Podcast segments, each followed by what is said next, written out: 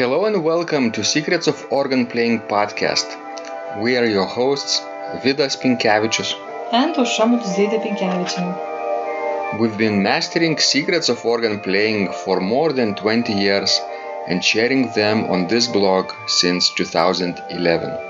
On this show, which we create from our home in Vilnius, Lithuania, we strive to help you grow in every area of organ playing, including practice, technique, repertoire, sight reading, hymn playing, improvisation, composition, music theory, harmony, and many others. Our hope is to help you become a complete musician or what we call as total organist. A program which we have created to help you reach your dreams faster than you would do on your own. If you are new here, we invite you to subscribe to receive free updates of this blog at organduo.lt. By subscribing, you will also receive free video how to master any organ composition and 10-day organ playing mini course. And now let's go to the podcast for today. Hi guys, this is Vidas. And Aušra, Let's start episode 555 of Secrets of Organ Playing podcast. This question was sent by Kirk, and he writes I know church organists push using organ shoes, but I have been using just socks on the pedal board. I find it is easier to find the notes when practicing. What do you think about those organists that either use stocking feet or bare feet while playing? I find some of them around here are very good organists. Some of them told me they just got sick of the shoes. Aušra, do you know some organists who play with socks? Yes, I know some. And uh, are they good organists? Yes, we are, but actually, you know, you n- need to be able to play both ways because I just simply can't imagine if you are performing, you know, at a recital hall, fancy recital hall, and that, you know, you would go to the organ and be barefoot on the stage where people can see you. It would be a hilarious look. Uh huh. That's a thought. Uh, if you are hidden in a practice room or at home or uh, on a Or- church yes, balcony, yes. nobody can see then you, it's then okay and it's fine. it's fine, I guess, in situations when you can get away without the heels. Right? Well, yes, but some some some people can play with heels also, you know, without using the shoes. But but it's harder for your ankle, I guess. Last Wednesday, when we had uh, on Undamaris organ studio rehearsal, I wonder who who played without shoes. Some of the students, anyway, and it was the first time that she discovered that that it's not really comfortable because she needs to bend her ankle too much when using heels. When using toes only, it's it's kind of okay, and could be quite sensitive and, and pleasant experience. But but if you play a piece which is composed later than 18th century, you definitely need heels. And uh, in this case, playing with organ shoes, proper organ shoes, uh, makes sense. Yes, because it hardly makes sense, for example, to play, let's say, symphony by Louis Vierne or no suite by Duruflé without you know organ shoes. It would be very uncomfortable. What about uh, Dupre's chorales? Uh, sort of shorter pieces, maybe educational exercises like that. Well, but still, you need you know a heel. So Yeah, Dupre definitely prescribes heels in his edition of 79 chorales. But sometimes it's really handy, you know, to be able to play without shoes. When you're traveling, for example, and trying uh, different new organs, and simply you don't have your organ shoes with you. I wish I wish we had a sort of replacement for real organ shoes uh, when we travel. You would put uh, on only a leather he- heel on your socks, like like a like um, like slippers, sort of, but tight slippers, and then attach a heel to it. Mm, Maybe some kind of hook or something, which could slide in or something. Then it would really take not a lot of space. Great idea. You work on it and we will copyright it and we will become rich.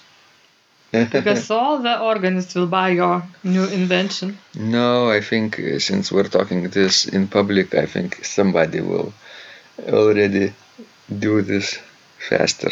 Well, I and I know what Kirk means that you know he feels the pedal keyboard better when he, he plays on sax. That's that's true in some sense.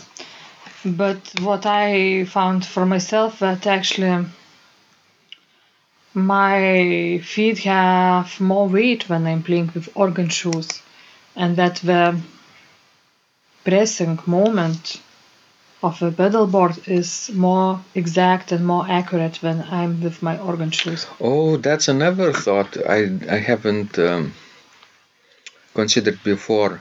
Exactly, your shoes weigh s- s- uh, give some weight to the to the feet, and you don't need to use so much muscle.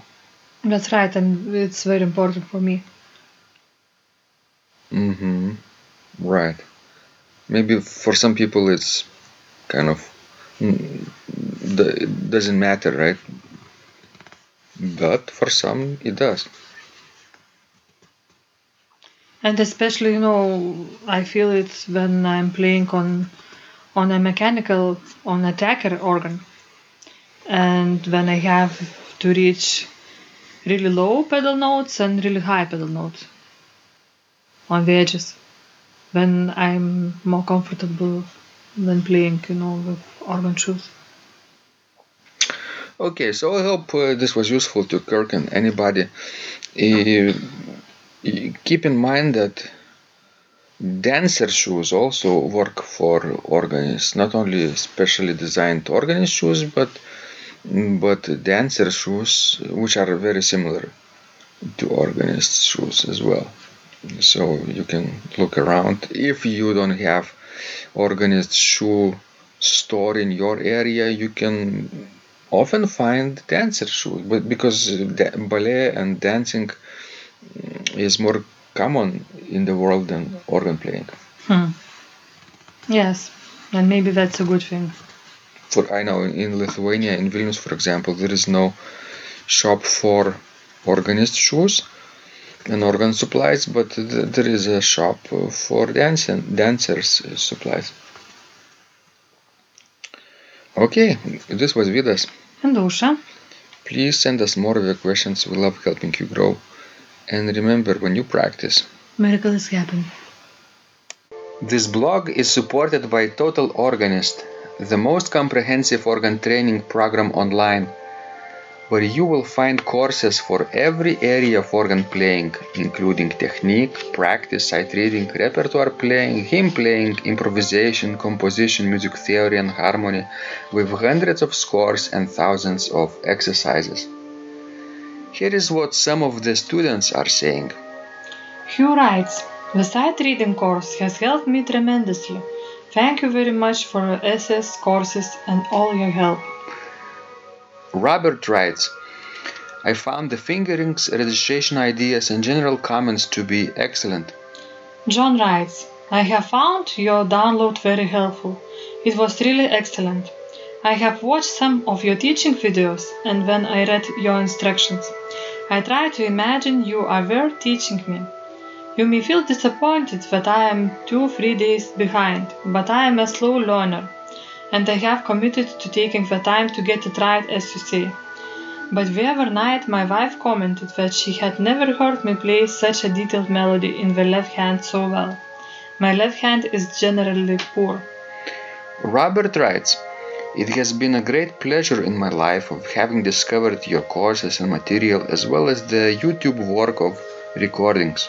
You have a calm and pleasant way of teaching. Ron writes, Hi Vidas and thank you guys. What a wonderful response to my email note to you. You've got me right, and I feel you understand my level of playing. Yes, at home and lucky that I have an organ for that reason. I am paying attention to this and I am going to try this haha no longer secret model. Yes, and I love Cesar Franck too.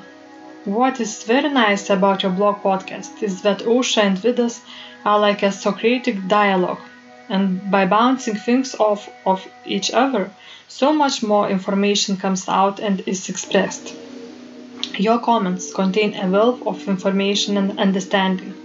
I really appreciate this. It is very inspiring and will keep us moving forward. Would you like to receive the same or even better results that our students are getting? If so, join them at organduo.lt slash total dash organist. And of course, you will get the first month free too. You can cancel anytime. Also, if you haven't yet subscribed to receive free updates of this blog, make sure you do that at organduo.lt. By subscribing, you will also receive free video, how to master any organ composition and 10-day organ playing mini course. This was Vidas. And Aušra from Secrets of Organ Playing. And remember, when you practice, Miracles happen.